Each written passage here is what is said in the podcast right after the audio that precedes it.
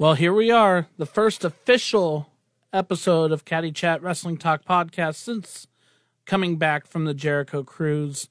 And uh, I wanted to take this time because for those people who follow me on Facebook, you kind of know the adventure I had just getting to the Jericho cruise. Um, flew out of Omaha at seven in the morning Central Time, uh, the day before the Jericho cruise, and had a connecting flight at LaGuardia in New York, and I was supposed to we were supposed to land in at LaGuardia at like eleven oh one or something like that, and and then our flight from LaGuardia to Miami was supposed to be at twelve fifty nine Eastern time, and we uh, everything's going without a hitch. Um, make it to New York like almost a half hour early, I want to say, and and you know everything on our flight to New York was fine. It was it was nice because there's only like twenty of us as passengers on that flight, and so like everyone got their own row of seats, and uh, it was just a comfortable, quick flight to to New York, and everything was going well. I'm in vacation mode. I, you know, the day before when I got off work for my my shoot job. I was just like, all right, I'm in vacation, and even coming on and to KLIN and working the Dan Parsons show, which everyone who knows me working in radio, I absolutely love that job. It's not a job to me, so I felt I was on vacation even though I was still working the radio show. You know, they say if you love your job, you never work a day in your life. So I'm on vacation mode. I'm on cloud nine. Nothing can bring me down. And then we get to LaGuardia, and we're just waiting for our flight to Miami to to come up and it's about 12:15 and I'm getting I'm getting text messages and alerts from American Airlines and from Priceline app and everything saying your flight's been delayed. It's now going to be four o'clock. Oh, I'm supposed to arrive in Miami at 4:24, um, and my friend the Steve, who was flying in from Denver to Miami, is supposed to get there at like 3:59. and was going to wait in the Miami air, airport for Ryan and I to get there. And now our flight's not even leaving until right before we're supposed to get to Miami. Well, four o'clock immediately turns into five o'clock due to maintenance issues.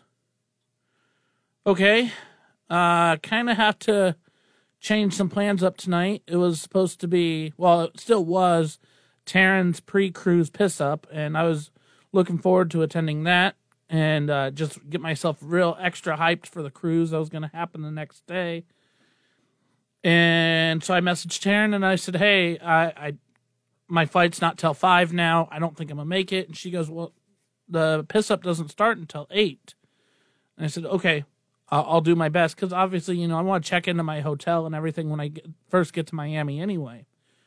Well, so we're waiting for our five o'clock flight, and then it's about mm, four thirty-seven or so, and we all get alerted. Five o'clock is now turned into six o'clock is our next flight, and you know, people have been waiting, and people are really starting to get worked up and getting frustrated, and I'm getting nervous because like you know, all I want to do is just be in Miami. And the cruise is the next day, and and then I hear rumbling. I heard somebody mention that the current word is that if our flight gets delayed anymore, they'd have to just cancel it for the day and we it on to the flight to Miami that next day, which wasn't until noon, and we'd have to be competing against the people who were also already scheduled to be on that flight from LaGuardia to Miami and we wouldn't arrive in Miami until 3:30. Well, we had to be on the ship for the Jericho cruise by 3. So now I'm like really starting to panic inside and I'm, I'm trying to keep my cool, but it's hard. Like I'm excited for vacation, but our flight keeps getting delayed and it, despite what, you know, yes, I know it was the end of January and so a lot of people thought it was a weather thing, but it wasn't. It was it was maintenance issues. They didn't tell us what the maintenance issues were. Um, but regardless, so then they, they move our gate. The same sounds like it's still the same plane taking us. Um, but they move our gate and everything. I'm like, all right, they're moving our gate. Maybe that's a good sign. And our flight went from six to seven. Well, then they moved our gate again, and our seven o'clock flight became a seven fifteen flight, which then turned into a seven thirty flight, and then we were finally air, uh, boarding the plane at like mm, seven seven fifteen or so to be able to take off at seven thirty. And at this point, I said, okay, one of two things is going to happen: either I'm gonna finally make it into Miami, or I'm gonna be living my own Final Destination movie. So let's hope, let's hope that it's not the latter. And you know, made it to Miami about eleven o'clock Eastern time that night, so I couldn't do anything with my friends that I had planned for the night before the cruise. Uh, the Steve had gotten to our hotel and waited for us, and so we uh, we just enjoyed a night of the Steve, Ryan, and myself. Didn't stay up too late because you know we had a a cruise to go to the next morning. You know, had some McDonald's, had some Fireball, and that was our night. But and then we we boarded the ship real late for the Jericho cruise on uh, that that Friday as well, uh, much later than our our boarding times were supposed to be, which was nice because we just went right on through. And I tell you what, the the reunion I had with so many cruisers, which was weird because I'm used to, you know, being in that early boarding group that has to wait and wait. But having that reunion with so many of my friends on the ship was all the more amazing. And I mean, I there's one thing I really look forward to with each Jericho cruise is just the reunion I have with my friends at the beginning, and of course, like so much other things about the cruise, of course. But I don't know. It, it was it was at uh that time where I gotta, you know, give a lot of hugs, get a give a lot of high fives, and uh, a lot of John blesses, as as my friends like to say, and it made it all worth it. And I had so many people say I was following your Facebook post yesterday. I was getting worried. I'm so glad you're here. And I said, you know, I was stressed out to the nines yesterday. It was my own non Christmas version of Home Alone 2 stuck in New York. Not lost in New York in this case, stuck in New York. But I said, I'm here. I have a drink in my hand. I am good to go. And let's have a good time. And we had just that. So today's episode of Caddy Chat Wrestling Talk podcast is with a first time cruiser, but a now third time appearance on this podcast, my friend Kimmy Sokol. Enjoy the show. It's time.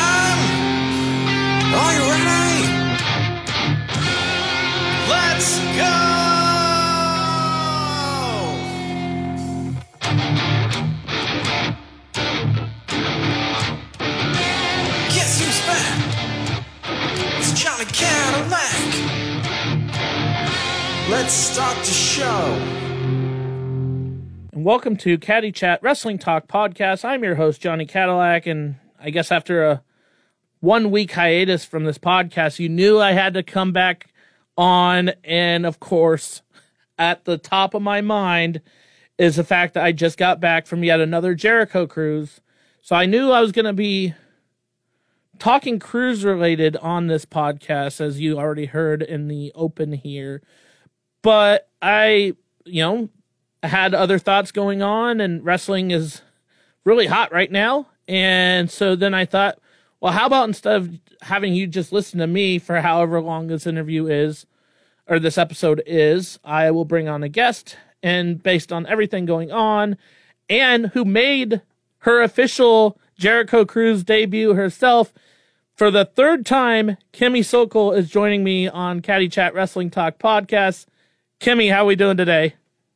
I am so excited to be back. Do you have like a record of like how many times people have been on your show? Am I like at the top? You're, you're like three. yeah, yeah, uh, the top couple for sure.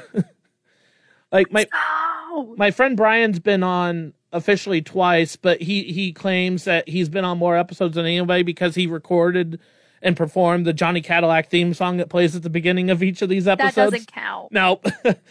so Brian, if you're listening, sorry, but and that's that's where. So when I I messaged you probably a couple months ago, and we were just we are just talking in general. Um, I'm trying to remember even probably one of those. Are you are you excited for the cruise coming up? And I remember specifically I talked to you about my virtual Royal Rumble, and I think you had posted something else. I was like mentioning um, was ne- neither here nor there.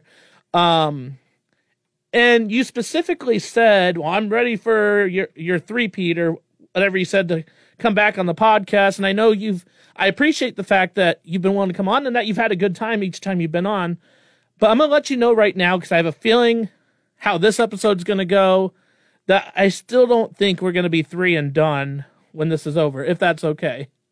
Oh, that is perfectly fine. I didn't know where you were going with that. I was really nervous. I'm like, is he going to kick me off after three? and then the, like, and within the first three minutes of this episode, we'll be like, Kimmy. I, I know. Kimmy Sokol's back for her third Caddy Chat Wrestling Talk podcast appearance, and it'll also be her final. But let's do the rest of the interview now. like that'd be terrible. I mean, so the beginning of the year, I, d- I did a couple interviews, and there was one that was really bad. And I was like, oh my God, I need to get back to better podcasters. I hope more people want to interview me who are better than this interview. So I'm very happy you asked me to come back because I like talking with you about wrestling and all the things that are going on. Absolutely. And I think that's now that you were saying that, I think what it was when I did randomly reach out to you a couple months ago is you had a huge announcement brewing and you I you did. you were teasing this announcement for so long and I I had no idea what it was and I wasn't to like try to get behind the scenes. I wasn't to be like hey you've been on my podcast twice. You should give me the scoop before it goes out to the public. Instead I was willing to be part of the public who had to wait and anticipate. But in the back of my mind I'm like I was I was legitimately thinking, oh, did did Kimmy just sign like a big contract with one of these wrestling companies? And so, it, and if she signs to like AEW or you know, well, Ring of Honor would still be an AEW contract or WWE or even Impact Wrestling at the time. I'm like, hopefully she's not going to feel like she's too big to come onto this podcast, which is why I had to message you to make sure you were going to be still okay with uh, coming and enjoying a podcast with us little people here. uh, not yet. That contract has not been signed yet. Keyword yet. But yeah, so that was my first time ever getting approved for WWE credentials. That's I right. covered Madison Square Garden, the famous Holly or not Hollywood, wow, the famous Holly Holiday, Jesus, Holiday tour. And CM Punk's first match back before he pulled an Aaron Rodgers and got hurt. Oh, that that hit me low for a number of reasons, but I mean, I'm not wrong. There was someone that tweeted like a video that compared like Aaron Rodgers' like Jets debut and then like CM Punk's Royal Rumble debut, and I go yes. But yeah, so that was my big. It was a big deal because, or like I said it, I think in our first episode, like I got denied WrestleMania media credentials. yep, I remember you saying and that. I was seeing so many of my friends get approved for WWE shows, and I'm like, "Wh- what am I doing wrong that I cannot get there? Like, I, I, I was getting really annoyed. So the editor for the website I write for, he goes to me, they're coming to the garden in two weeks. Why don't you just email them? And I go, listen, I've tried to get comps from wrestlers for that show, and they are not allowed to give comps. Who, the, like, they are not going to give someone like me a ticket for the garden show. Right. And then I slept on it, and I go, okay, wait, that might not be a bad idea. so, uh, so it was a Monday afternoon. I emailed WWE, and I didn't hear back. And I'm like, okay. I figured, and it's Friday. It's the day of Final Battle. And I went out to my parents, and I have one email that's literally like my media email. And I accidentally clicked the mail app, and I see there's a one next to that media email. And to be fair, I was also waiting for an email from AEW. Okay. So that's what I figured it was. And I open it and I see WWE and they go, Yes, how many tickets would you like for the garden? And I, I was in public and I'm screaming. I'm like, like my dad's sitting next to me and I'm like, Dad, look at my phone. Oh my God, oh my God, oh my God. He goes, What? And I go, read, I couldn't even get the words out. I'm like, Just read the phone, read the phone. and he goes, Oh, he's like, That's, that's impressive. And I go, Oh, impressive. So now of course I say yes. And so my dad really didn't want me to go to the city by myself, but he couldn't like get off of work. So I'm like, now I have to find someone for this second ticket. So I'm, I text my one friend, she couldn't get off work. I text my other friend, he didn't want to go. So my best friend, who knows nothing about wrestling, Oh, nothing, she goes, "Oh my god, I can't believe you got approved for the Garden. That seems like such a fun show." I go, "Well, actually, it's really funny you mention that because I have a ticket with your name on it." if you'd like to come with me. And she goes, Are you kidding me? I go, no, I really have an extra ticket. Would you really like to go? And I said, like, we can make a whole day out of it. We can go to the city beforehand. We could do something you want to do. Like, please come. And she goes, okay. So she comes literally dressed in a backwards hat, fake glasses, and my Sweet 16 shirt. And she goes, I'm a Kimmy Mark. That's how I'm going. I'm a Kimmy Mark. And I go, don't say that too loud. you know, shh. So now we walk around the garden. It was like three o'clock, and there were fans that were like screaming my name. They're like, "Hi, Kimmy! Hi, Kimmy!" And my best friend's like, "You have fans?" I go, "Yeah, I'm kind of a big deal on this side. Sorry, I didn't warn you." And so we go to the show, and I'm like, okay, like I'm like trying to explain to her things. I'm like, so the big thing is there's this wrestler who's coming back, who was in AEW, and you know Rollins is gonna be there, and she enjoyed herself. I, you know, she had me sitting next to her, so I explained everything. Right. But she said she would go again. There so you I go. did something right. well, so there's a couple. And then oh, there's a and then he sat with there's an and then. So then last week we were on the I was on the NXT media call and she wanted to see me and I go, Well, I have this media call at noon. She goes, I'll sit in for the media call. I like being WWE media. And I go, You have no idea what's going on though. She goes, I know. So she sat with me the entire Shawn Michaels call, had no idea what anyone was talking about. But don't worry, when the Vince McMahon allegations came about, that's when she was really paying attention. She was like, Oh, what is this? And I go, it's a long story that you have to wait till after for me to explain to you. there are like three or four different things uh, directions I could take the last like minute or so that you uh you explained everything. Um, number My one, best friend being media. Let's go there. I was gonna say number one. This reminds me a lot of, as you said the first time you were on Caddy Chat Wrestling Talk podcast. Your story. I mean, your dad went to a, what a T or what TNA was in town, and your dad was like, kind of want to go. You don't watch wrestling, but you want to go, and you're like, um, okay. And then everything changed from there, and so now you take the role of your dad, in a sense, and uh and you take your friend and yeah, so she wants to go to AEW next because she knows more of the wrestlers there because I work with more of them. So Okay. that's our next goal is AEW, which I could I can make happen. I could pull a few strings that way. But the crazy thing too is like the day of that garden show was 40 years to the day of my dad's first show. And Oh. 40 years later his kid was in the garden covering now that was show. was his first show at Madison Square Garden. Yes, it was Oh, when even. Backlund lost the title to the Sheik. Oh, nice. Controversy. But that's that's all sorts of great. Forty years to the day. That's incredible. Now, if this is your best friend, and I know you've you've talked on here before about like there's there's two levels of Kimmy. There's two sides that people see. Like there's there's the wrestling side of you, and then you have your friends and everything on the other side who like just know that you travel a lot, and that's all that's really explained. There is oh yeah, I'm traveling again or whatever else. With that said, I'm assuming based on what you were about to experience and what you told your friend, was she at least aware of the fandom you have of like Seth Rollins?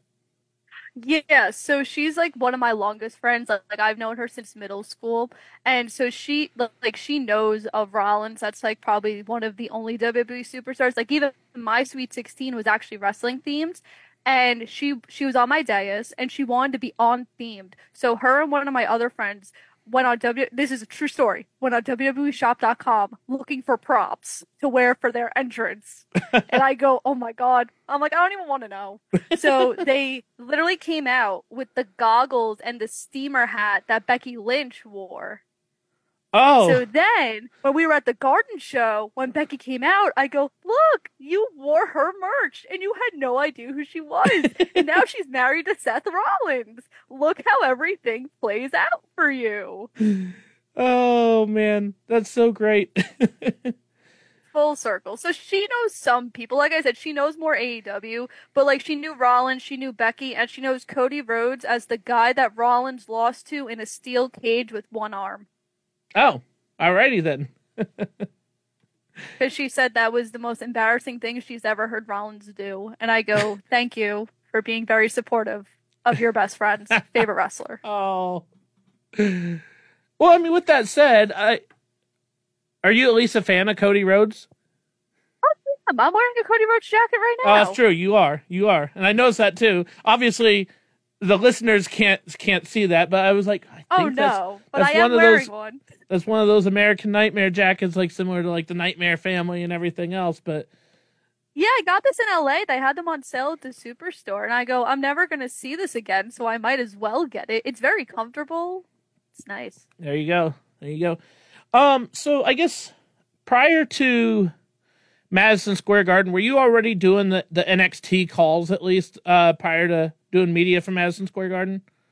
Yes, my first call was in September, and then December, and then one last week. So I've done three. Okay, so one of I'm not gonna say one of my slogans in life, uh, but a line I often think of um, with some of my friends, and one of my friends in particular likes to tell me this line a lot, and I think you would appreciate the reference because it comes from one Michael Scott, where uh, explain this to me as if I was five.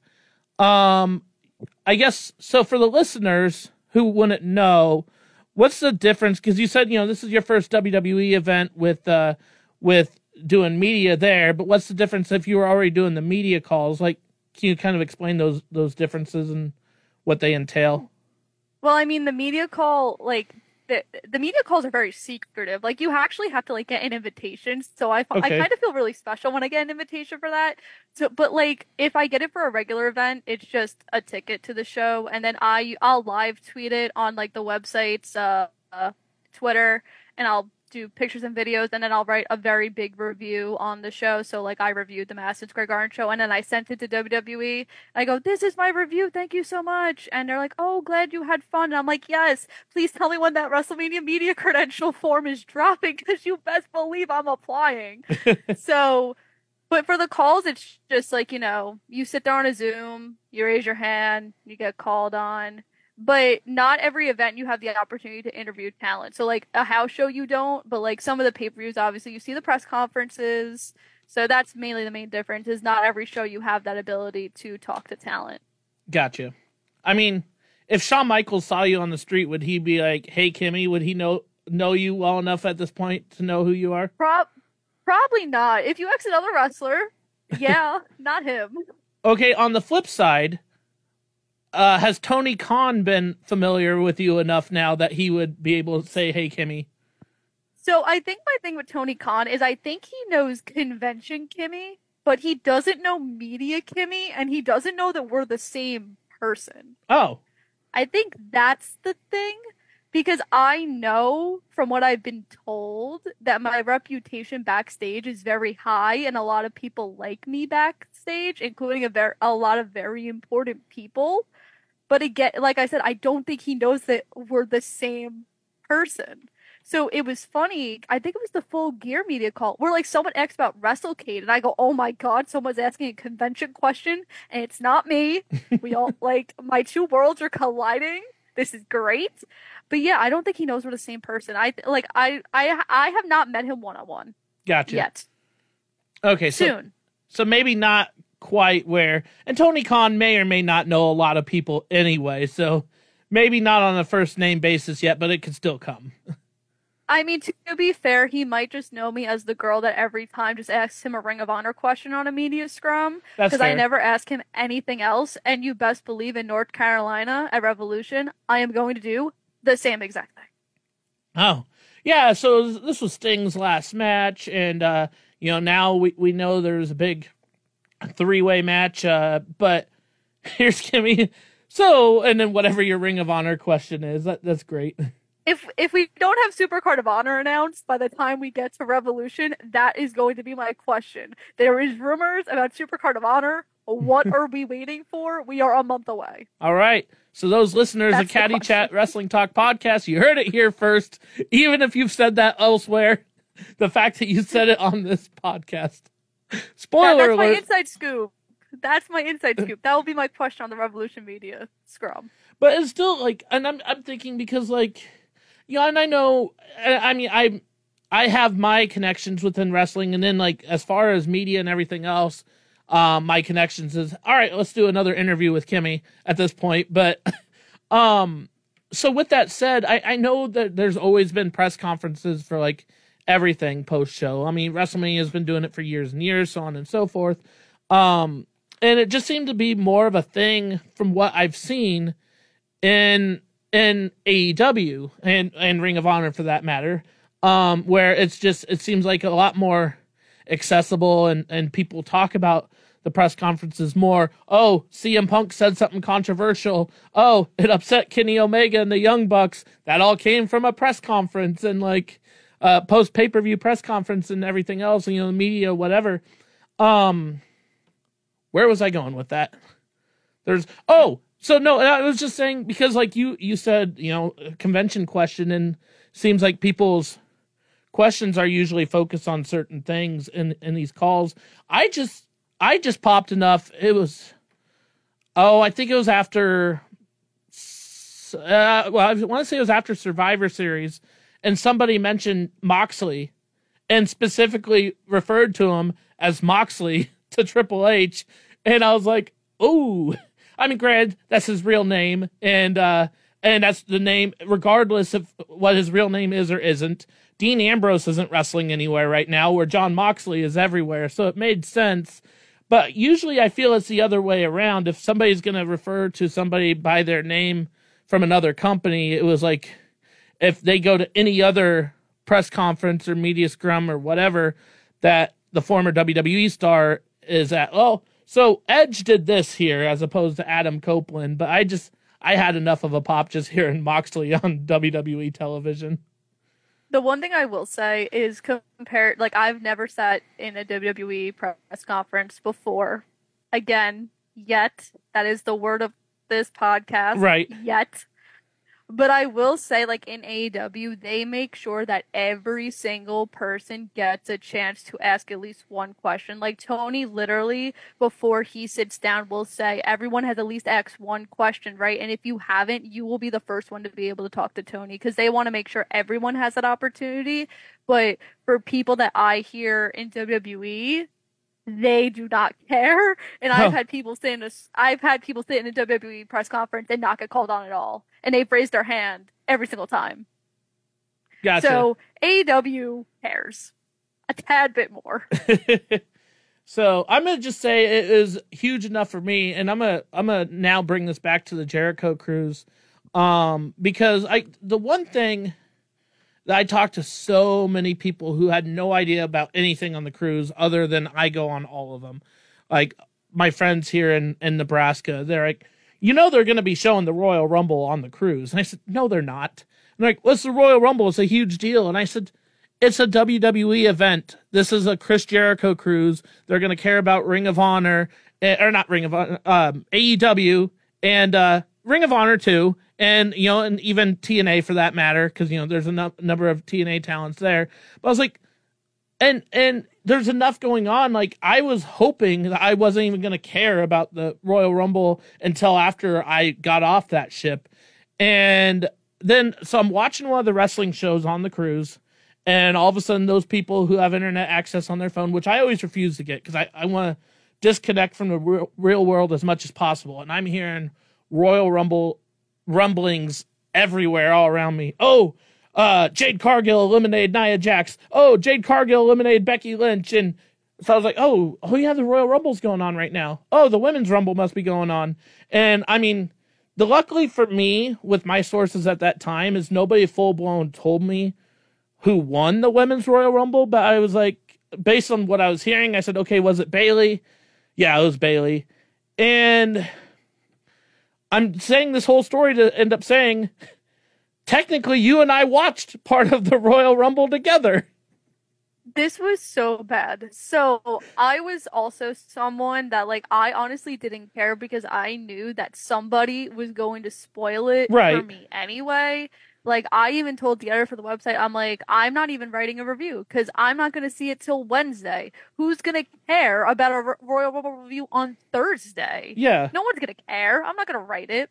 So, um, one of the crazy things is, and I actually just tweeted this on my road to WrestleMania, is my cousin, who him and I have had not contact for years. He actually just got back into wrestling, so he was texting me on the boat about the Rumble, and he had all these questions because he hasn't watched wrestling in years, Oh. and I'm like, I'm like, so I'm kind of in the middle of the ocean, and I wasn't watching at this point. Right. So I'm not seeing what you're seeing. So if you'd like to be a little bit more descriptive in what you're seeing, please let me know and I will answer your questions for you.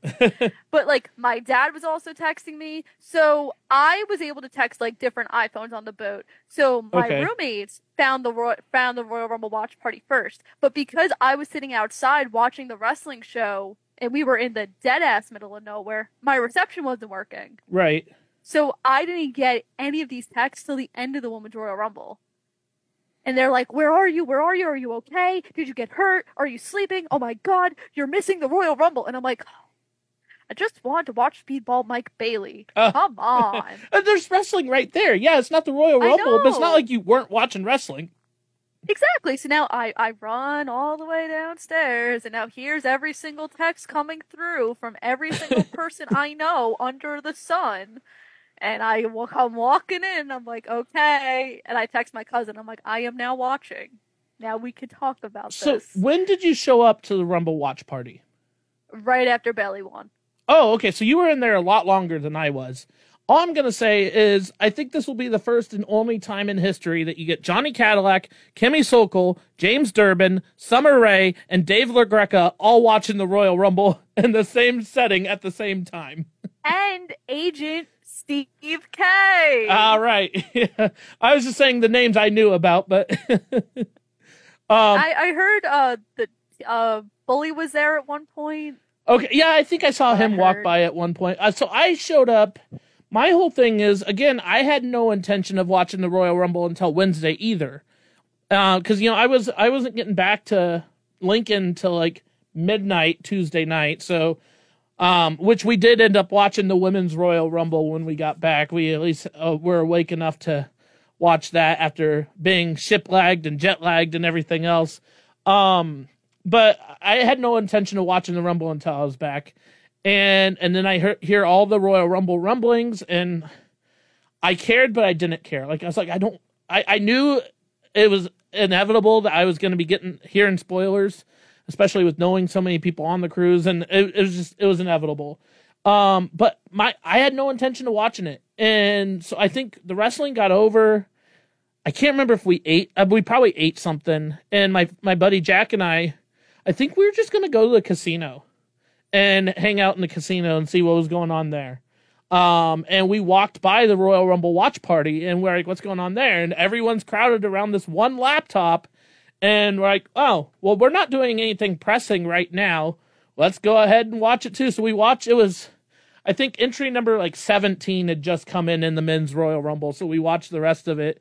And then, if you remember right, I, I thought I was gonna have to be a spokesperson uh, when that, that laptop went out after Drew McIntyre came out as entry number 29. So somebody's like, who has a loud voice? Because my voice is shot. I need them to explain what's going on to this whole crowd here.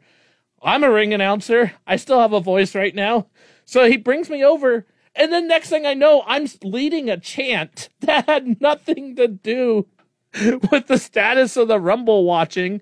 And I'm like, okay, this is not what I was expecting, but it got the job done. And then we then you know the laptop gets plugged back in and up and running again and we're down to the final four of the rumble but fun times It it definitely was interesting. I mean, like I said, it was getting spoiled for me regardless. I uh, Right. like even I watched it again when I got home anyway. I did didn't too. watch the other two matches. I just watched the rumbles because a I need I wanted to see like the Naomi pop and the Jade pop, and I had known so Insider Kimmy never sleeps. I was told at two o'clock that Jordynne Grace was going to go in the Royal Rumble, and I was like, oh, I need I, I need to see that. so and then I I wanted to hear like the actual crowd reaction to Cody winning, not just like the 20 25 people on the boat being like Cody, Cody, oh my god. So watch it again. But yeah, interesting. Never thought I'd be on a boat watching the Royal Rumble. it, Doing tequila shots. oh yeah, yeah. You can't forget the tequila shots. but I no, only did one though, and Yeah. it was painful. tequila might not be your best friend. But No, it's not. I mean, I just remember in the end, especially in the end when it came down to CM Punk and Cody Rhodes. I mean, yeah, we had a crowd of like 25, 26 of us, however many. And there was a huge chant going on, on among the, the group about the people who were CM Punk fans and the ones who weren't. and uh, so, yeah, we, we didn't have to be there for the Rumble in person, but we still had our own event and it, was still a lot of fun for what it was and probably the tiniest screen i've ever watched a live pay-per-view on especially in a group setting but I, I think my quote on Facebook put it best because I like tweeted out, out the like reaction videos. I said, "We're wrestling fans. Of course, with no service, we still find a way to watch the Royal Rumble."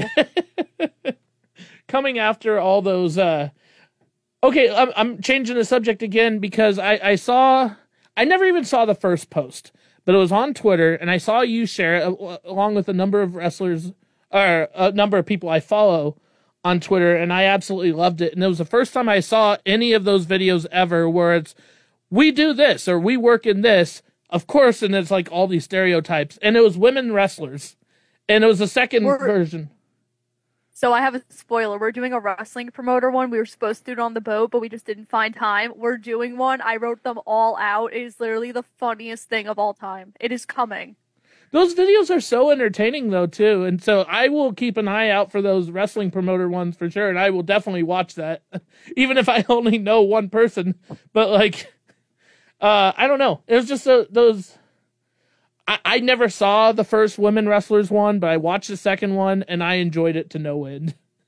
The second one was bad because the one part, I think it was Anna Jay, because I commented on Sean Ross's post about this, is like Anna Jay had said something along the lines of like, "Oh, we're women wrestlers. Like, you know, we love that you stalk us out in the hotel." So you have to remember, some little person like me has at some points have to protect these wrestlers from Oh, stalkers Right. like that, and I am a small, fragile human being. I can't take down much. like I don't know what you people expect me to do, but they they are literally so funny. I I don't know if Soraya wrote like all the prompts, but whoever did literally deserves a raise. But they inspired me because I reached out to a couple promoters. I'm like, yo, we're doing this, and I I like wrote some of them out, and I, I'm I'm just a genius. I'm so excited. I filmed one part on the boat. I don't know if I still have the video. I might have deleted it by accident. But um, let's just say we got our Chris Jericho stuff signed Nice. somehow, some way. Nice. AKA all the promoters were blind on the last night and it was like at that like the final concert and I'm like, guys, look up. He's right there. you dumbos. Was this uh was this during Guardians of the Jukebox or was it? Yes, Okay. he was yeah, so he was up there and I'm like, guys, if you want your stuff signed, go up there. He literally told us to go up there. And so we go up there and I, I was not going first. You know, I'm an innocent child who has a very good reputation. Right. I can't be on this mark behavior. so I let another promoter do it instead, of course. Right. So he can get the blame. And then I just followed suit. And he goes, Ah, thank you so much. I hope you all had a great time. And I'm like, Yes, yes, of course, Chris. We can't wait to come back next year. And then I joyfully walked away. Well, so Jericho himself has changed a lot over the the five cruises because you know I've been on all of them, and I'm, I'm not saying I'm high and mighty or over you because I've been on all five Jericho cruises, but like I've seen things from them, and like I've seen like the first cruise especially, like so my whole attitude about Chris Jericho himself, I will treat Jericho different. Well, I funny thing, I treat the all the talent like normal people, so I'm not gonna want to mark out or you know bother somebody when they're eating or whatever else, unless it's a you know invitational setting. Like there was one story I've wanted to tell Santino Marella, and he was eating. I wasn't like gonna stop his, his lunch to like take a picture with him or anything. But I, I walked by and I, I saw him there and he was by himself. I said, Hey, I hate to bother you, but can I tell you the story? And and he was like, Yeah, absolutely. So I sat down at the table next to him. I told him the story, and he was so engaged in what I was telling him. And then we we started talking about a couple other things and you know, fun time Tony that you and myself and anyone who's from the cruise knows exactly what I'm talking about and maybe other people would have no idea. But um and we were just talking about different things like so he was like opening up and you know, it's still like a 3 or 4 minute conversation. It wasn't very long. And then cuz again, I didn't want to be one of those one of those fans. I didn't want to be one of those marks. I just wanted to I wanted to tell him that story and I cuz I felt like maybe just maybe he would enjoy it. Um and I'm still halfway tempted to not even say what the story was. But when I got done talking to him, I said, "All right, I'm gonna, I'm gonna let you be. Uh, thank you, thank you for whatever. Like, thank you for your time." And he goes, "Hey, thank you for telling me that story." And I was like, "Okay, now I know that I have nothing to be ashamed of here. If he's like bringing up the story, because like at the end of our conversation, we weren't talking about that story anymore. We were just talking about like the cruise in general." And then for him to say, thank you for telling me that story, I was like, all right. That okay. that was my moment. No pictures taken, they weren't necessary. No autographs. It wasn't, yes, he was a talent. Yes, I was telling him a story of him as a talent in WWE from 15 years ago.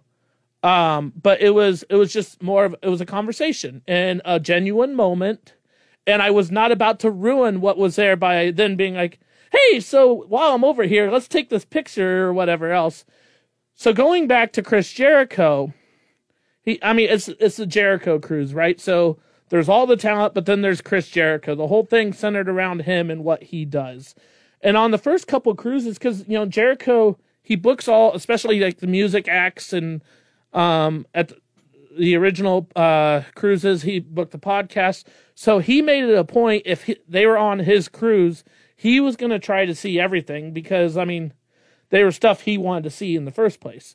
So he was at least at for a few minutes of every band's concert and whatever else. And but he wanted to have a good time too. And so I would see all these people like rounding around him at this concert and he's just rocking out. And then the fans like, "Hey, can I get this picture?" He's like, "Why can't we just hang out?" Or they ask for an autograph. He's like, "Why can't we just hang out? You know, they're on stage. Let's just have a good time." And that was his attitude, and I respected that.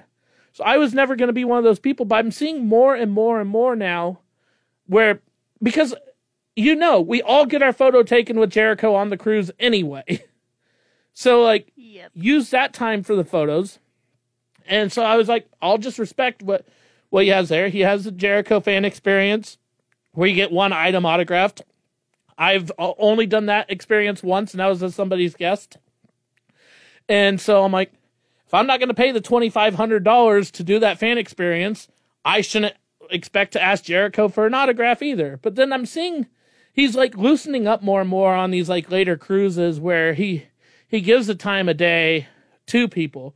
So it's cool that you got your stuff signed, and I will never say anything ill toward you or about you guys or anything. I think that's really cool. You had your moment and you you took advantage, and it went well.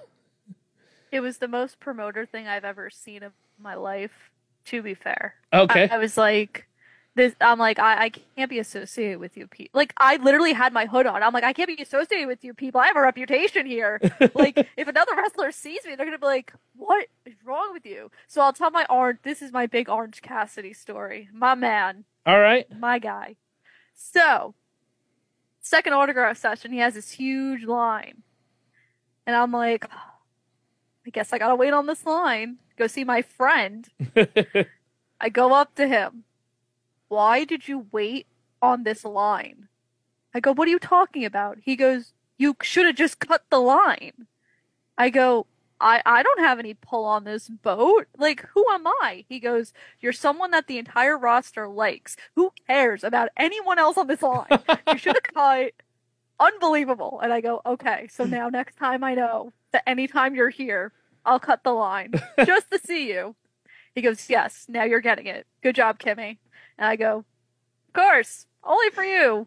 But he works with like my agent, so I, I'll see him more often. That I Right. go, like I work with him, so that that's just our thing. But yes, he he wasn't even the only one. Hobbs said that. Garcia. I'm like, I, I'm sorry. I don't know. So we need to take a break here in a second, but while we're doing having this conversation, I need to ask you if Nyla Rose was on the cruise, how would your interaction have been with her? Um, so I had told her in March that I booked it. She looked at my dad because she goes, "Why would you?" She looks at my dad because she thinks my dad's going because he travels with me everywhere. Right. And she's like, "Why would you let her go on this cruise?" And my dad's like, "Well, I'm not going with her." And she goes, "You're letting her leave the country unaccompanied with people? what is wrong with you?" So she ha- had told me for months I was getting thrown overboard on the boat. She was going to throw me overboard. My dad was never going to hear from me again. Guess who was booked on Ring of Honor? Nyla Rose. So guess who got the last laugh? I did. I am the winner of this feud, not her. it is me. I absolutely love it. All right, so we've talked in the the first half of this conversation. I don't want to say at nauseum, but we talked about the cruise quite a bit. But you know, it's just specific moments and specific interactions more than anything else. So, number one, have you done with through all your your uh, journaling sites and all your reviews that you do? Have you have you posted anything aside from pictures? Have you posted a review or any sort of public access anything on the cruise yet? No, I wasn't told to. I mean, I don't even know how I would like review the cruise. Like, I've never done like that. So I, I mean, and I, I was kind of hoping you would say that you hadn't, but I Oh, mean, even I, I, I did, so it worked out. but even like when I messaged you about coming onto the podcast today, and you're like, "Oh, is this going to be my official review of the Jericho cruise?" And whatever emoji you used in that message made me worried that you legit like weren't impressed by it or something. And I was like, "Um, it depends. Was your overall experience a negative or positive one?" And you're like, "Positive." I'm like, "Yes, let's talk about the Jericho cruise then." Um, no, I, I didn't really know what to expect, right? Because I am around wrestling fans a lot, Right. and I've I've seen the best and worst moments of wrestling fans.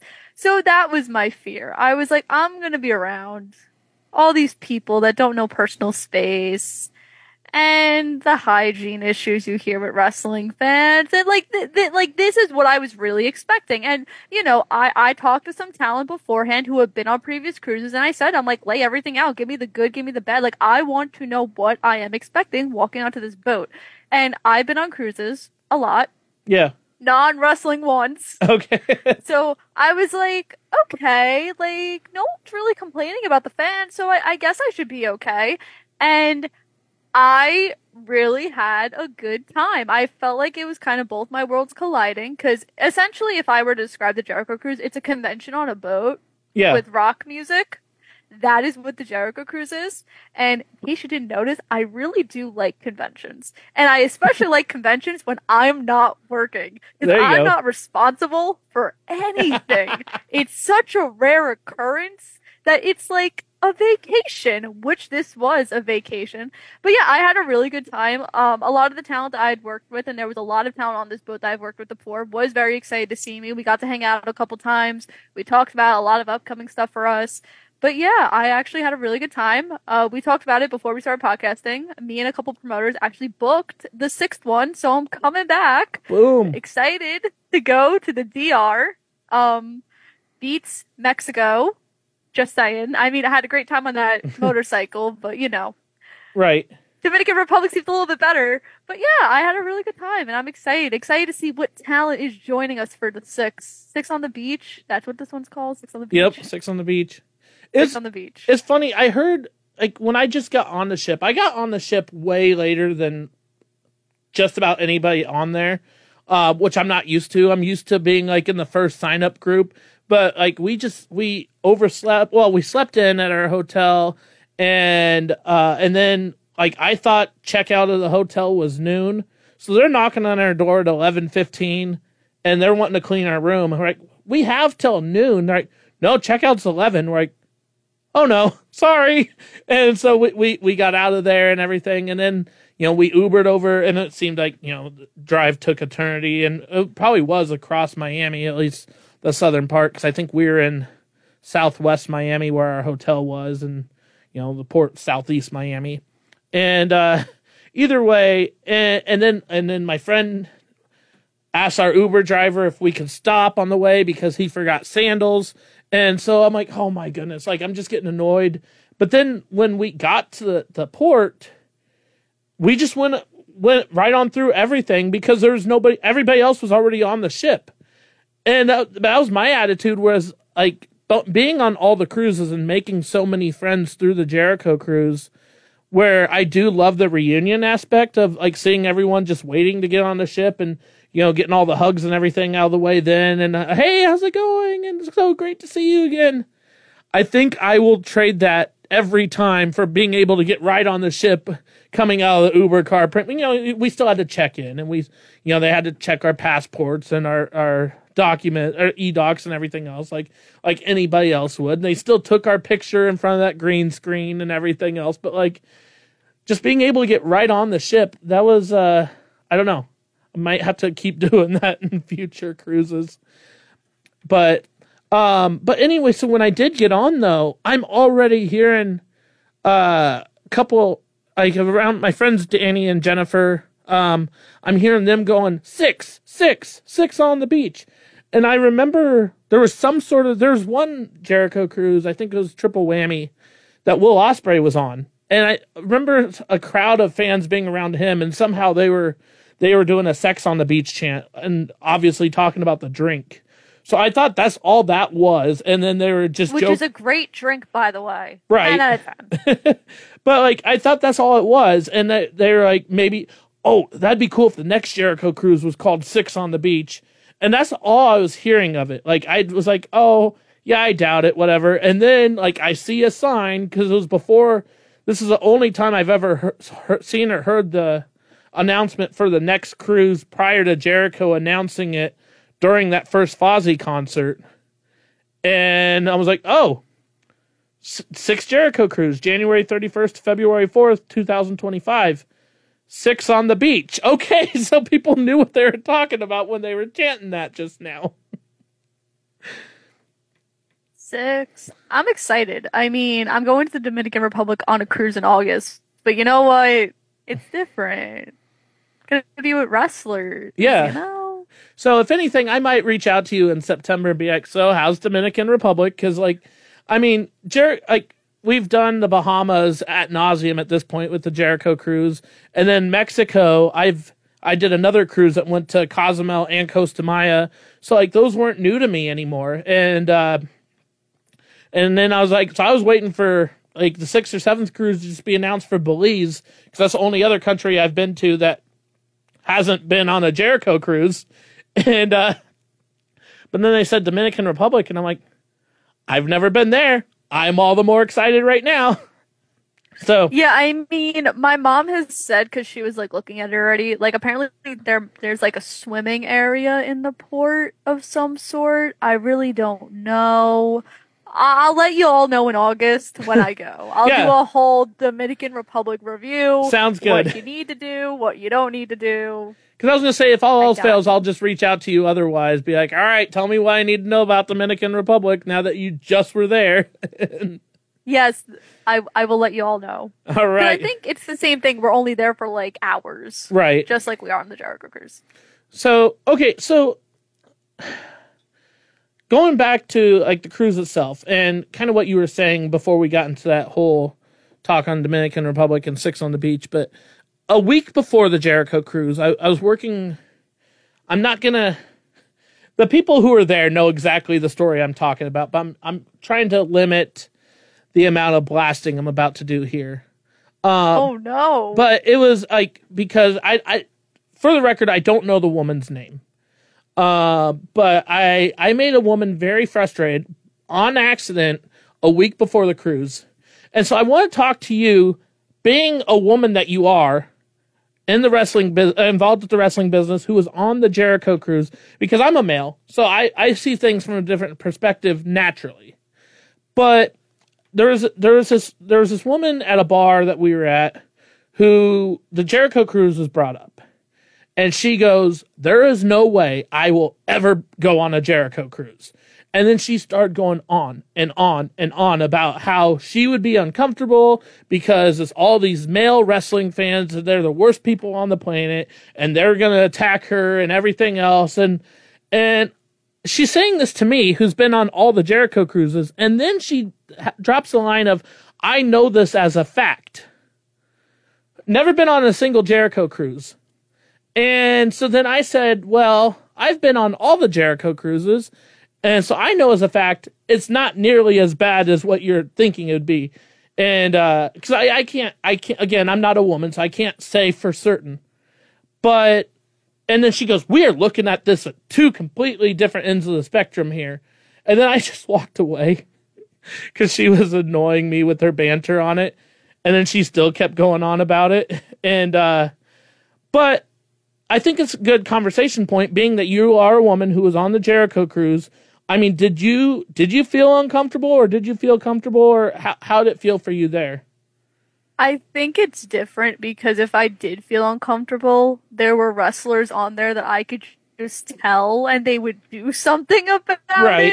it. and also, like, I was with wrestling promoters who have basically seen me grow up in the business that again, if something happened, they would do something about it. So, So you weren't worried.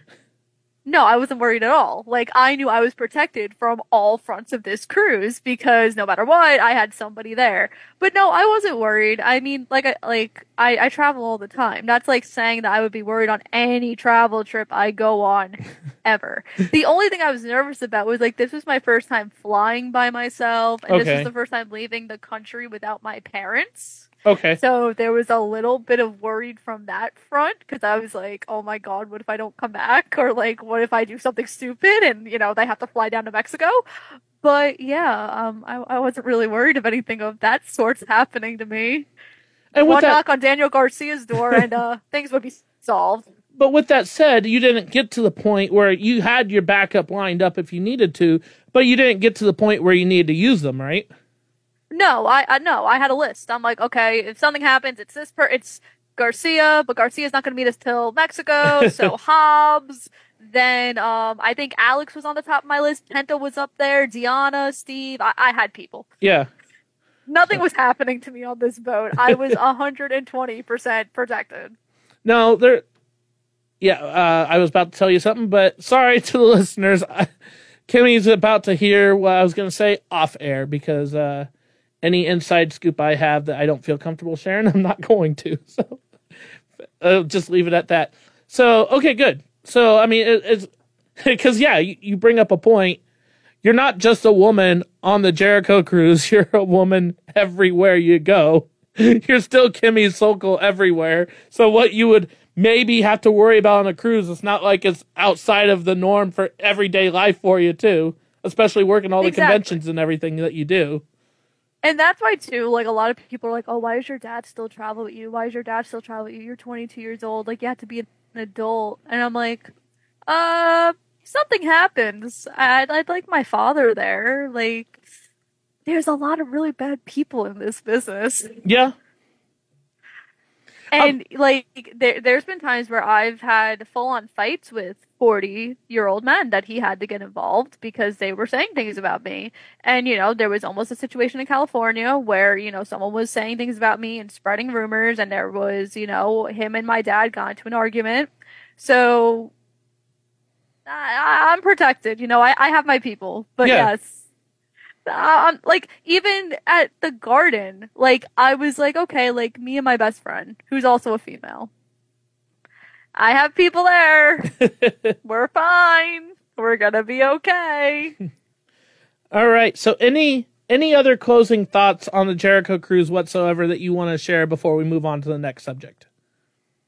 Um, no. I mean, I'm I'm excited to go back. Um, I think the one thing that was really cool, and I, I keep touching like, oh, the town I worked with was on there, but like they don't have like I think the one thing that I've always said is like the talent doesn't have to be nice to me. I'm just someone that runs their line, but to see like them get so excited and want to hang out with us and you know run up to us when they see us like oh my god oh my god oh my god.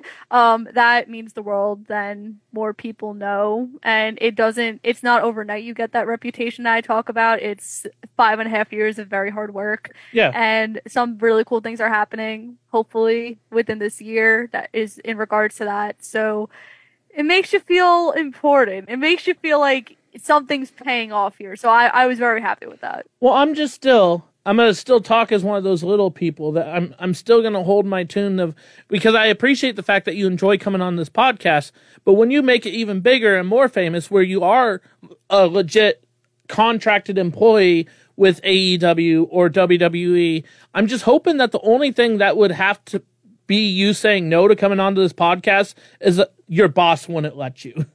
I'm just hoping that you're okay with this podcast still, that you'd be like that big name Kimmy Sokol coming on the podcast, even when you're even more famous. So, Oh, of course. You know, it's yet, you know, one day it's going to happen. yeah.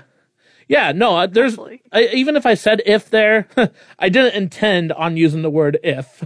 Like, No, I, I know. I feel like if everyone I know, and you know, I know a lot of people through the business and everything, but especially of like the people who haven't been televised talent, um, that I've I've worked with or I've interacted with, I think I have more optimism for you than just about anybody else, just because of what you've done so far. Because anybody else I know mostly has just been through a wrestling aspect, and like you can make it places as a wrestler, but it's very difficult. And I just I've seen all the connections you've had so far and where your journey's been. And as you mentioned, you're just 22 years old, so I know your future's very bright. So I think I have more optimism for you than anybody else. Full disclosure there. I appreciate that. Just hopefully Nyla Rose stays out of my way.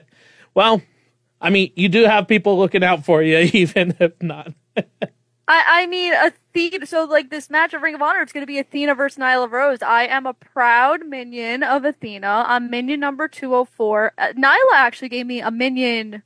It's not even a number, it's a phrase. I'm minion number butt cheese, but that's not a number. Right? But then No, it's someone not. said to me, well, butt cheese is 10 letters, so you're minion number 10. Okay, So.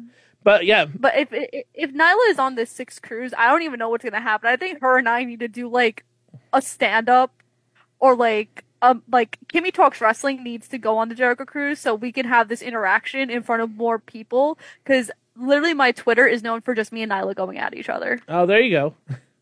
Yeah, it's just which only, is all her. it's only a matter of time before you're on a Jericho cruise, not as a that you had to pay for guest, but you were wearing your talent or artist badge or whatever it is at that point. Yeah, uh, and hopefully, no, it, it'll happen. Like I'll probably be on that cruise. They'll be like, not only do I know Cheeseburger, but I know Kimmy Sokol too. So Yes, one day. May- maybe seven. Whatever they're gonna name seven, Right. it's be that one. That's your that very well could be your lucky number there. So I guess so your your minion number two oh four is that what you said for for Yes. Athena? And Yes. quote minion number butt cheese for Nyla. Um Yeah. it did remind me of one thing though. Uh I, I know it was and I'm wearing I, I don't know how well you can tell on where my camera is, but I'm wearing a Brodie Lee I have that shirt. shirt actually. Um, nice. It's, it was one of those shirts that after he passed, it was a no brainer. I wanted to support his family, and I, I, even though I never met Brodie Lee, I was hit hard by his death. I think his death was one one of, if not the wrestling death that hit me the hardest. I usually say Brodie Lee and Eddie Guerrero, and then of course that was prior to Jay Briscoe dying because that that one hit me really hard too. Um, I I'd say probably to this day Jay Briscoe has been the hardest one for me, and I I bought that tribute shirt too that they were selling on Ring of Honor's website. But around I think it was before Brodie Lee joined them, it was a huge sensation going through the pandemic and everything of join the Dark Order. And you, you went online, you joined the Dark Order, and they gave you I do you have a Dark Order number. I'm Dark Order number 15. that was what my question was going to be: is if you joined the Dark Order years ago. Um, I didn't join it on the website. Uh, I, I would, I worked with Alan Angels and Preston. and Okay. they gave me the number 15. I'm also very good friends with Evil Uno, and he appointed number 15 as well. So I am Dark Order number 15. Excellent. I love it. So, all right, let's uh flip the script a little bit. Uh, let's let's talk a little more WWE because there's a couple things I want to talk to you about in particular. Um, one thing. So I remember on we. This is your third time on this podcast, and I think the only podcast number we've alluded to so far of previous conversations was the first time you were on but nothing from the second. So I'm about to change that right now because I specifically remember on the second podcast, and I know specifically because I meant to ask you the first time you were on this podcast, and we had such a good conversation that it slipped my mind until right afterwards. I made sure to ask you on the second, but I said five years from now, who's going to be the champion in these various th- these various companies? And I I know you struggled the most with what was called Impact at the time because you know the contract structure there and everything's so different. So you're like Joe Hendry. And uh, and then I remember specifically for AEW, you said the top guy five years from now was Daniel Garcia, but you had a biased opinion with that. And it's not a biased opinion. Did you see? He got three points in the Continental Classic. He's going after Christian for the TNT title. How is it biased? oh, uh, the, the fact that you said right after that said something about everyone assumes you guys are married or will be married or something. That's what I was going. Oh my god, of. did you see on my picture with us from the cruise? Someone literally commented, Be honest, are you guys dating? And I had to say, despite popular belief, no. But the reason I, I bring this all up has nothing to do with Joe Hendry or Daniel Garcia, but I wanted to let you have your Daniel Garcia shine moment there as well. Uh, but you. I remember the one answer you seemed hands down you were confident on WWE. It's going to be Carmelo Hayes. I remember that specifically. So we are, you know, a little over a week after NXT Vengeance Day, and I don't watch NXT as much as I should. Um, but there's this whole story going on, and I loved the momentum that Trick Williams has been getting lately. But I was curious on how everything was too, because it, it was a rumor that his attacker could have been Carmelo Hayes, and I I knew that, and I knew there was a big story in in NXT, and I'm like, okay, and then Ilya Dragunov is involved in all this. This is interesting, but it was also interesting to me from a different perspective because Carmelo Hayes is a SmackDown star now too, and you know is loved on the SmackDown audience. But Kimmy Sokol, what's your take? Trick Williams and Ilya Dragunov finishes. Carmelo Hayes comes in and helps Trick Williams out, and then the attack. How was that I for you? be- Let's let's talk to Kimmy, the wrestling fan here. Oof. I, I was so happy with this. I think everybody knew going into Vengeance Day, like, this was going to be the story. I actually thought that Trick was going to win the title, and, like, Carmelo's official send off to SmackDown was going to be Trick versus Hayes for the title at Stand and Deliver, and then Williams was going to win. And then Okay. Hayes was going to go off to the main roster. Like, that Right. to me made more sense. But I was wrong. It was actually the one prediction I was wrong about with NXT. So Shawn Michaels obviously read my predictions and just wanted me to not go perfect. It's okay. Fair enough. I'll get my revenge at Stand and Deliver. Don't you worry. All right. Maybe I'll talk to him about it at the next media call. I will not do that. I will get so left that it won't even be funny. um, I was really happy with it because I just think it makes so much sense. I feel like Hayes is such a better heel because he just gets it. And his promo Tuesday was fantastic. Like he started the show and he's like, Nope, not yet. And he left. And he came back at the top of the nine o'clock hour and then he explained everything. And it the story is going to be so good that that's going to drive NXT into their biggest weekend of the year. And it doesn't matter what other matches are on the stand and deliver card. Everyone is going to care about Carmelo Hayes and Trick Williams. And you need something to sell out. I don't, I, I think they're, I think they're at Wells Fargo. So Okay. if they're not at Wells Fargo, I don't know where else they would be.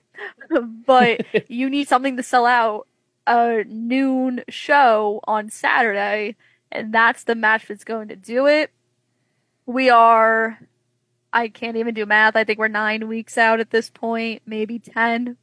Math is not my strongest. I strong want to say at the so again, full disclosure, we're we're recording this interview on a Thursday night. The WrestleMania Yes. kickoff event was earlier tonight while we're talking, and we'll get there too. But I want to say I heard Michael Cole at one point say 58 days till Mania. So that'd be 58 days until Stand and Deliver, if that's the case. Got it. So you need something to sell that out, and that that's going to be that's going to be the match. And you know you could put whatever other matches you're going to put on that card. I think we'll get Dragunov and Dijak, Okay. meaning what happened at the end of NXT. Um, for the women, I'm guessing you're going to get Lyra versus Paxley. I guess that's where you're going to go with that. Right. Um, seems like that you know they're doing the stalker fan storyline. Where else are you seeing that right now? Oh yeah, AEW coincidence? I don't think so.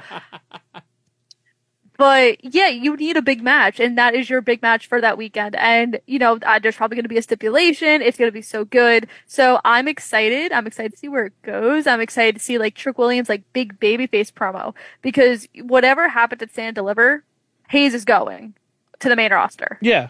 I mean, And he's already Williams been on going to- Yeah. And then Williams is going to be like the guy in NXT. And then it's his chase to the title. And like, that's what everybody wants. He, everyone wants Trick for that title.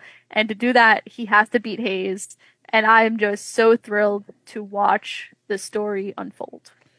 I mean, whoop that trick is is a thing. Like it baffles me because again, I don't I don't watch enough NXT, but I make sure to watch the.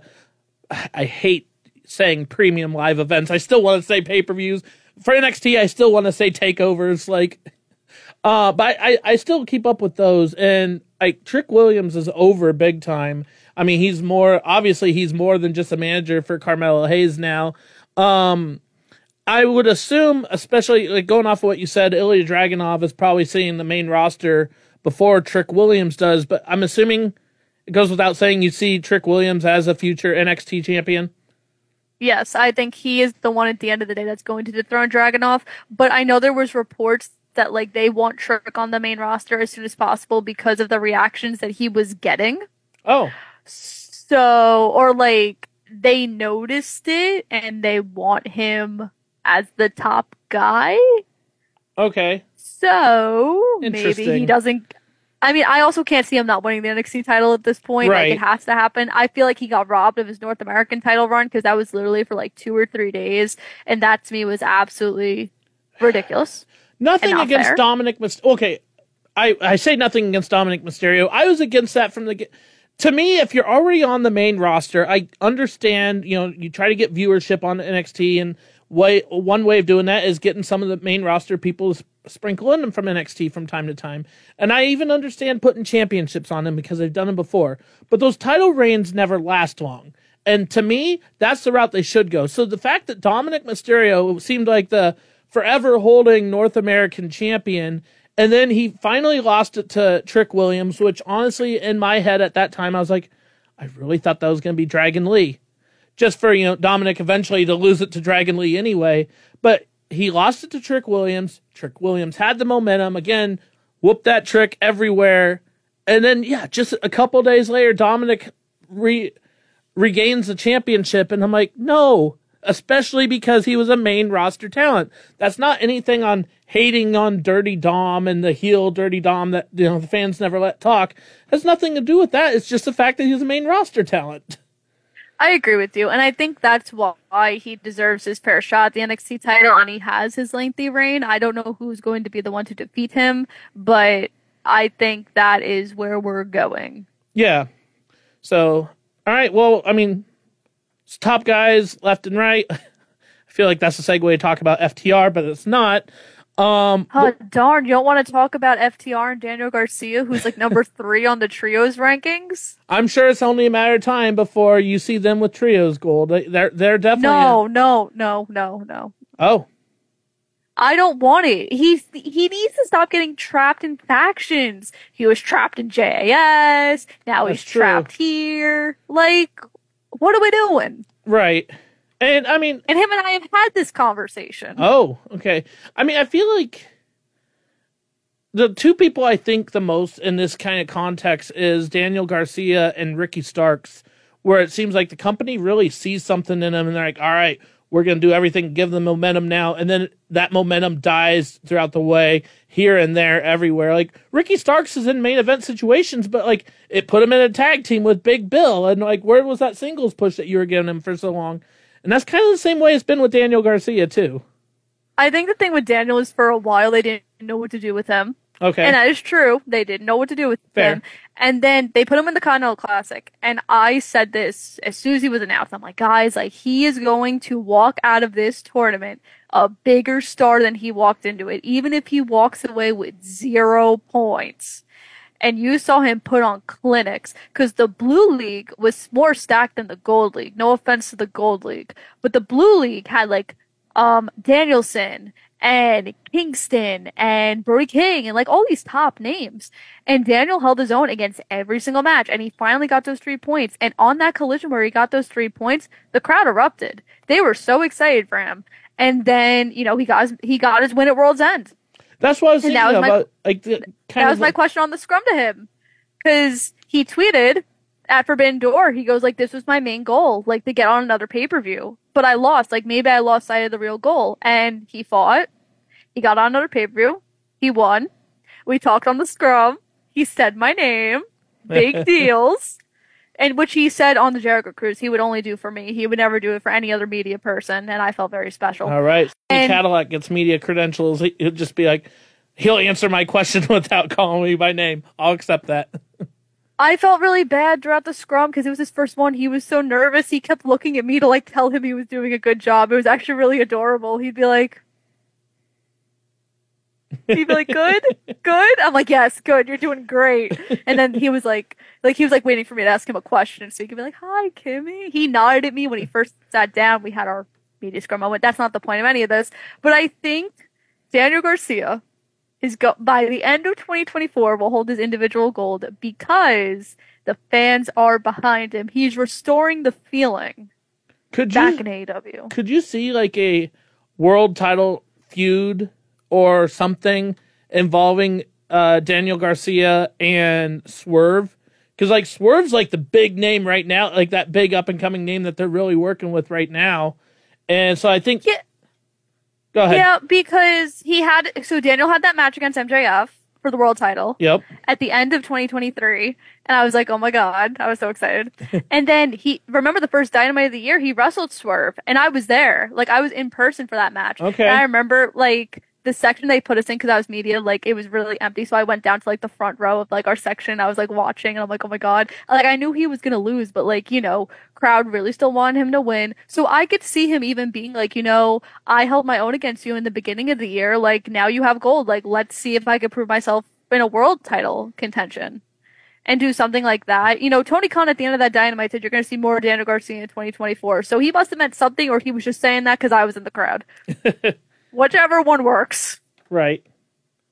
All right. So again, talking about specific talents and everything, I really didn't think we are gonna have more Daniel Garcia talk there, but I'm I'm all for it, and I know you're passionate about what you're saying. So Listen, it just came up. You mentioned FTR. They're together on TV. They danced last week on Collision together. okay, I will ask you one more, and I think I know. Oh man, I think I know your answer, but. Are you a big fan of a bigger fan of Daniel Garcia's dance or Prince Nana's dance? See, I, I've worked with both of them. Oh man, Daniel. I mean, Daniel said him and I have a connection. I've worked with Nana one time. Okay. Daniel and I are friends. We're a dynamic duo. And don't worry, those are the only two dances I'm going to talk to you about specifically here. We're not we're not going to bring up any sort of blast from your past, and that's all I'm going to say on that. Thank God. Thank. I, I don't even know who that kid is anymore. I mean, don't know. you've come a long way since then. We'll just leave it at that. I I would think so. but okay, so one it seems like one wrestling talent who's made headlines for months and who seems to be on both ends of the spectrum. I don't I feel like there's it's all black and white with him. I feel like there's no gray area from everyone I've seen talk about him. Either people love or people can't stand CM Punk. A lot of that has to do with everything that happened with him in AEW. I'll, I'll be honest there for especially the people who are more like, oh man, uh, CM Punk is WWE's problem. But I legitimately don't know. So I'm going to find out with the listeners what is Kimmy Sokol's take overall on CM Punk. So okay, Lots of things. So the one thing I will say, this is gonna make me sound like a really bad person, is if I had to actually compare like what I was like as a high school athlete, I would literally say I was the CM Punk of my track team. Like I was outspoken in a way that I shouldn't have been outspoken. I caused more problems than good. I'm probably the reason my coach went a little bit gray a little bit earlier than he expected. I I, I was the epitome of CM Punk in all of the good and all of the bad ways. That's first off. Okay. Second of all, I'll also say CM Punk is my mom's favorite wrestler. oh, all right. So yippee yay yay. um, about everything else, you know, I will give Tony Khan credit because he got CM Punk back into wrestling. Yeah. Hell, after seven years, that was a very big deal, no matter what you look at it. Most I have no information of you know the brawl out and everything that happened in Chicago and everything that happened at All In and all that nonsensical things, but there's three sides to every story. There's CM Punk side, there's the elite Kenny, Tony, EVP side, and then there's the truth. So I think people also need to realize that, like, and Jack Perry, but that's another story. oh, oh, oh, they're in the that's the Kenny Omega EVP group. Yep. that side. Um, so there's three sides to every story. So just because you're hearing inside sources, like that doesn't mean everything you're hearing is 100% true. Um, I do think him going back to WWE was a very interesting move. It's something that I never thought would happen. In Okay. fact, I was actually traveling for a convention the night of Survivor Series, and I saw Sean Ross Sapp that day. oh, That day. It was 11 a.m. And I said to him, I'm like, so, anything interesting happening tonight? And he looked at me and he laughed, and I go, so, is he coming?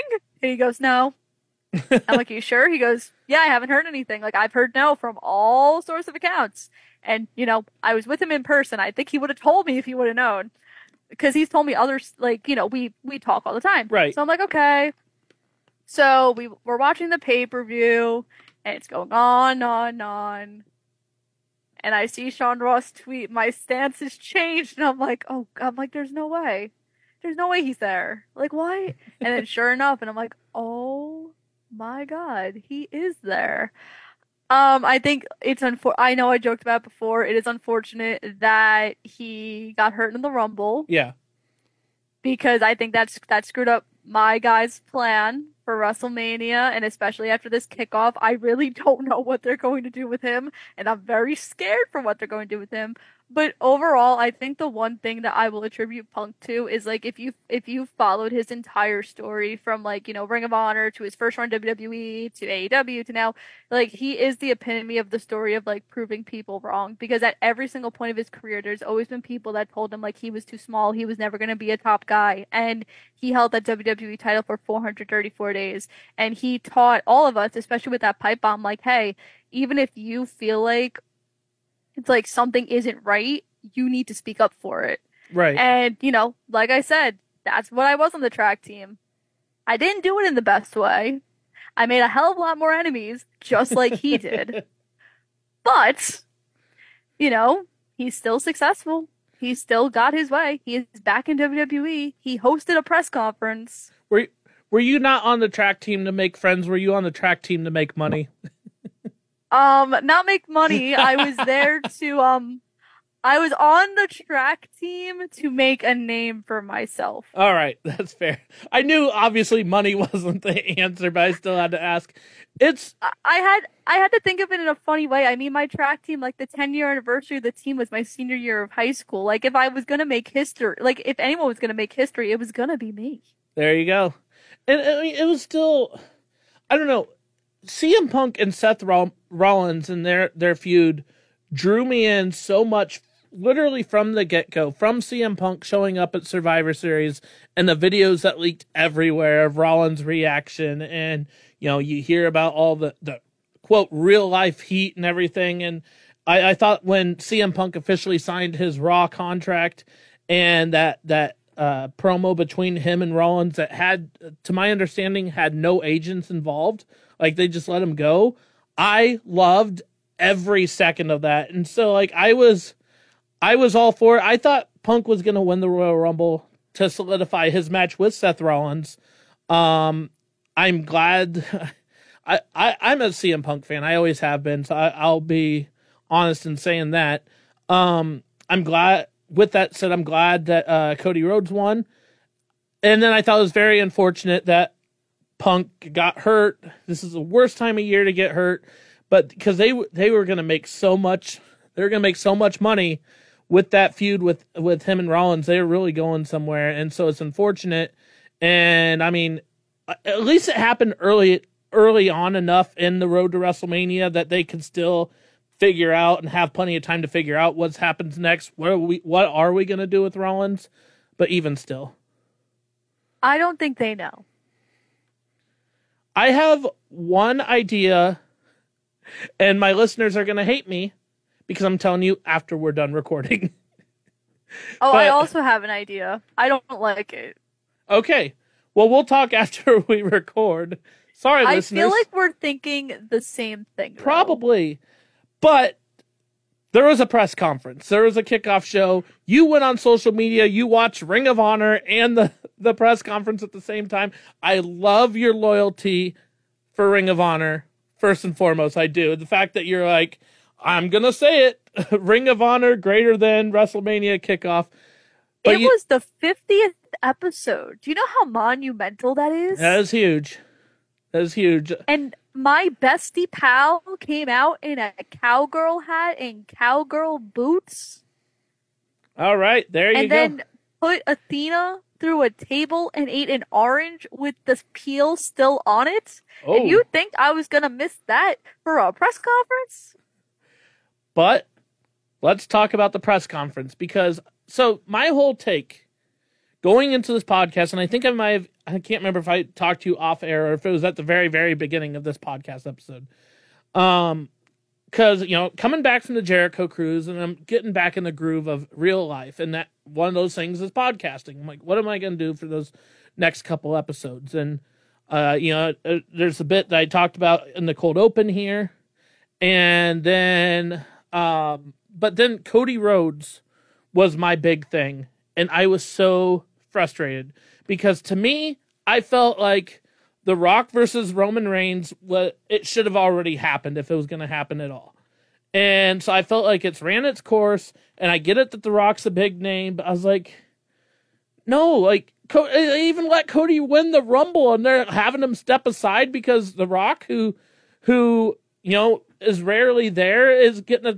I understand, but I always thought like Rock and Roman shouldn't be for a championship anyway because is The Rock going to show up tomorrow? Well, I mean, now he holds an executive position within TKO, but prior to that, the answer was, of course, no. Roman Reigns may not show up tomorrow either, but he'll at least be there the next day. And uh, so I was against it and I was frustrated. And so it almost was like, oh, well, CM Punk got hurt. So we're going to make this makeshift match of Cody Rhodes and Seth Rollins. And Monday, the opening promo of Raw last Monday was really starting to help me believe in that. And Rollins brought up interesting points, and he's like, I need this match too. I want to be the defending champion who can say they beat everyone, and I haven't beaten Cody Rhodes yet. I'm like, okay, okay, they're finding ways to make this work. And then, um, so I was going to podcast about it. I was going to podcast pretty much everything I just said. But then the press conference happens. The kickoff, WrestleMania kickoff show happens. Way bigger, way better than I was expecting. Like, oh yeah, I'll say it way better than I was expecting. But where, where's your Cody Rhodes take been in absolutely all of this? We watched the think- Rumble together. We saw Yes. like you were like way away from me, but we were still in that same group.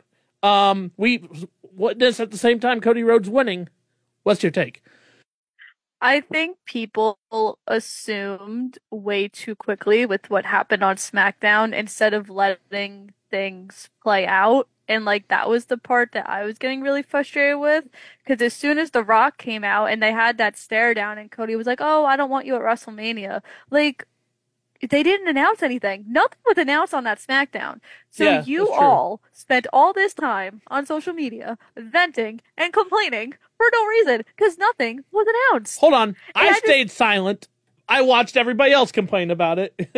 You, me too. So we're we're in the same boat here. Okay. So that was the part that very much got me annoyed because I'm like, you guys don't know what's happening yet, and I still believed they had no idea what they were doing. okay, fair enough. There, there's no way they knew. They did not plan on whenever the Royal Rumble was, January 20, whatever. They did not plan that we're going to have, like, obviously now we know that The Rock was involved at that point, that they knew that they were going to have The Rock, but they didn't know Punk was going to get hurt. Right. They couldn't plan for that. So you're having all of these changes and you have to adapt. So I felt like a lot of people assumed it worked out in their favor. Whoopie doo. you got we want Cody. Today you got Cody crybabies, you know? You're getting the whole whole thing. But kayfabe wise, I understand why people were upset because obviously Cody wins the Rumble. We're all assuming, finish the story. And I heard people say, like, well, why didn't the, they have The Rock win the Rumble? Do you guys remember the last time Rock wrestled? He got hurt. You think they're to risk that in a Royal Rumble? That was the second to last time. Fun fact: I was there for the very last Rock match there's been to this date. It was at WrestleMania 32 in Dallas. It was six seconds long. The Rock That versus Erick count. Rowan. I'm only saying that because I was there. Otherwise, yes, his last legit match. You're right against John Cena at WrestleMania 29, and he did get hurt. minutes within the match. Like it was so early on, which is why the match sucked.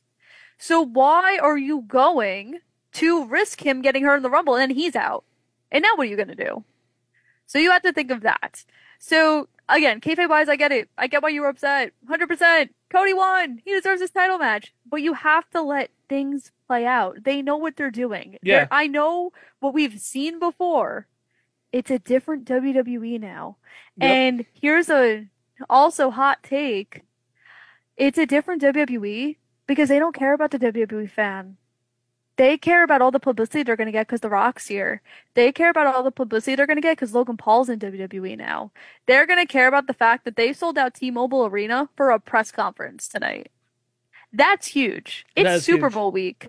The press row was earlier today, and there was still that I've been in T-Mobile Arena. That's where Double or Nothing was, and that arena I think holds like maybe eight thousand to ten thousand people. That's how many people were there for a WWE press conference in one of the biggest weeks of sports. That's a victory. Yeah, And that's not because of anything. That's because of The Rock. And that's po- and that's positive publicity after all the Vince crap came out. That is what they care about. And the standard wrestling fan doesn't get that because they don't understand the business side. And I only know this because I'm in the business. Like if I was still a fan, I would think the same way. I would complain with everybody else. but because I'm on that other side, that is why I think the way I do. So that's why I stayed silent. I yelled like in my head. I'm like scrolling to Twitter. I'm like, can you guys talk about something else? Anything else? It's almost So like this this moment of the podcast is almost uh, like more painful moment for you than the rest of the interview, just because it's like not like I knew because even like I have a group chat with all my podcast friends and they were asking and I I'm like I'm not answering. And they're like, why? And I'm like, because you're not going to like my answer. Because I'm to, I think you all are dumb. You need to wait. Like, seriously, like people were complaining. Like Dave LaGreca. Oh my God. Calm down, buddy. Sit down. Okay? Just sit down. Oh, can't. I mean, it was it was one of those things for me where I, I, I, I, I, I had my own opinions, but I didn't even look at those as much because I was like, okay, to me it seemed like the focus was Rock and Roman, whether people wanted it or not. And I said, but the the Cody Rhodes like pull, like the fans are behind him, is very reminiscent of Daniel Bryan ten years ago. Um, it, it can't be ignored like they're not going to ignore it. Um, it's WrestleMania season. It's early in WrestleMania season. WWE knows what they're doing, especially this time of year. Oh yes, curveball. CM Punk gets hurt, but I was like, right, and and I'm glad that we did this recording after the press conference because I was just I was so happy after that press conference for so many reasons. And uh, but it, it goes to show WWE knows exactly what they're doing and it's great. Yeah, I mean, I, people just have like wrestling fans aren't patient. Like they just have to like wait. Like I said, nothing was announced after that SmackDown. That's true. You all assumed, got angry, and made something tweet for three days. That's true. You're not wrong. Like I, I I just didn't understand it. Like even Vengeance Day, like even the whole thing with Ava Raine, that she got death threats Oh because yeah, of The Rock yeah, that's terrible. Really? Like over Wrestling- something that wasn't general wrestling fans yet. take things way too far, and that's case in point right there. And even like Vengeance Day, like there were people commenting like, "We want Cody." Hashtag Vengeance Day. Like, why are you hijacking the NXT sh- show when there's people that put in the work every single week, every Yeah. single Tuesday to put on that great show? Vengeance Day was an amazing premium live event. I had a great time watching it for I enjoyed it. two, th- I've two, three hours, however Right. long it was. Yeah, And you're all worried about something that wasn't announced yet. Here's the key word wasn't announced yet. yep. And after the conference, we still don't know what's happening because the only thing that was announced was Roman and Cody. Where's Dwayne?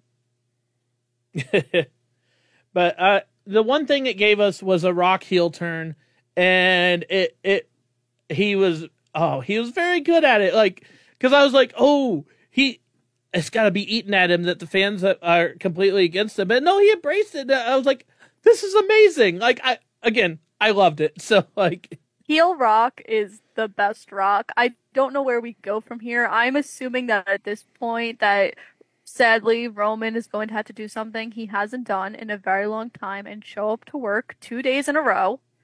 Very big deal for him. right and he's probably going to wrestle both nights. That is what. I'm assuming is going to happen. I cannot see any other way of this happening. I do not see the triple threat match. I don't either. I know some people were saying like the tag match between Cody and Rollins versus The Rock and Roman to kind of protect like Rollins' knee injury because we still don't really know the full extent of that and also like protect The Rock from getting hurt. But I don't really think people would want to see that. But you know, at the end where um, Rock is like, "Hey, like he's talking about our family. Like, get make sure like he doesn't say anything about our family." And now it's like, so you guys were feuding, and now you're saying the word "or," which is why I also emphasize I do. I really don't think WWE knows what they're doing because it's a curveball. Because you know we still don't know what Rollins is doing. I could assume, but we don't know. right. Can I assume that the Elimination Chamber match is going to be for Seth's number one contender? Yeah. Yeah. Can I assume that Seth has 100% been told that he'll be cleared for WrestleMania? Yeah. Can I be wrong? Yes. Am I upset that the only match that was announced before this press conference didn't even get any shine on the press conference? Absolutely. Oh yeah, Bayley's a Royal Rumble winner, so that should be a main event ideal. Like in the conversation of you know WrestleMania has several main events, and that that match should always be in the conversation of one of the main events. But like, it's like okay, Bayley wins the Rumble. She picked Iyo Sky. Um, we've made this announcement. Now let's focus on the quote bigger stuff. Like something's think- wrong with that. Like, I understand from a business point why Bianca was there to hype up the new show. Right. I get that, 100%. But your women's Royal Rumble winner should have been there. Yeah. I don't think Rhea should have been. I think she, I think Bayley should have been there and not Rhea. That's fair. That is completely fair. And I understand you were trying to hype up Rhea and Becky. You didn't have to do that. No, I mean there's an elimination chamber match to determine who's Because Well- now you just revealed who's winning. It doesn't matter who the other five are. well, and there's Becky's that, and like, I mean, that, not that there is any question or whatever, but I mean, Rhea has a match at elimination chamber as well. Yeah, like- what if Nia wins? Like they they even were saying like when on Monday when it was uh Becky Lynch against Shayna Baszler, and they said we're doing this elimination chamber match where the winner will face Rhea Ripley at WrestleMania for the title. And then later on, they're like. Rhea Ripley's facing Nia Jax at Elimination Chamber. And then later on again in Raw, they're like, this Elimination Chamber where the winner will face Rhea Ripley. I'm like, she has a match. Make it believable that Nia Jax could could win it. Like, come on, people. And and Rhea even said in the press conference too, like I'm walking in as champion, and I'm like, oh, did we forget your match? Which is in Australia. That's a huge deal for her. Come on. I would have rather seen Nia in the elimination chamber. Right. To be fair, yeah, same. to have like that wrecking force in there. But now it's like so like because now my fear is like, what the hell are you doing with Bianca? You're gonna have her off the WrestleMania card. She's three and oh. zero. Uh, my my thought is Bianca and Jade Cargill at WrestleMania. That's my current opinion on that.